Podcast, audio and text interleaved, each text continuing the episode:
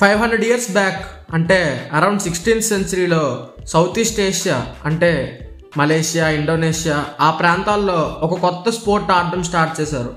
అదే సీపక్ టక్రా. అంటే ఇంగ్లీష్లో కిక్ వాలీబాల్ అని అర్థం వస్తుంది.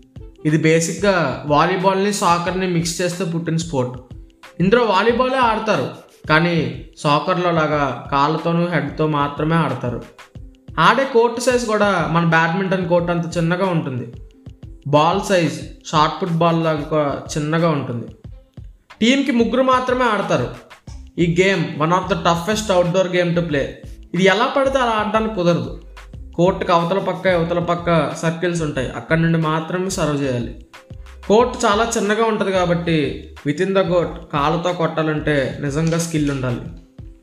ఒకసారి వీలైతే సరదాగా యూట్యూబ్లో ఒక మ్యాచ్ చూడండి. చాలా థ్రిల్లింగ్గా ఉంటుంది. ఈ గేమ్ ట్వంటీ కంట్రీస్లో ప్రజెంట్ ఆడుతున్నారు. ఇంకా ఇంట్రెస్టింగ్ విషయం ఏంటంటే ఈ గేమ్ ఇండియాలో కూడా ఆడుతున్నారంట. వరల్డ్ టాప్ టెన్ ప్లేయర్స్లో మన ఇండియన్స్ కూడా చాలామంది ఉన్నారు. ఇండియాలో దీని ఫెడరేషన్ హెడ్ క్వార్టర్స్ నాగ్పూర్ మహారాష్ట్రలో ఉంది. టూ థౌజండ్ ఎయిటీన్ ఏషియన్ గేమ్స్లో మనకు బ్రాంజ్ మెడల్ కూడా వచ్చిందంట. అంత స్కిల్ ప్లేయర్స్ ఉన్నారు మనకి. ఏముంది ఈ గేమ్లో? వాలీబాలే కదా కాళ్ళతో ఆడతారంతే అని నేను కూడా మీలాగా అనుకున్నా.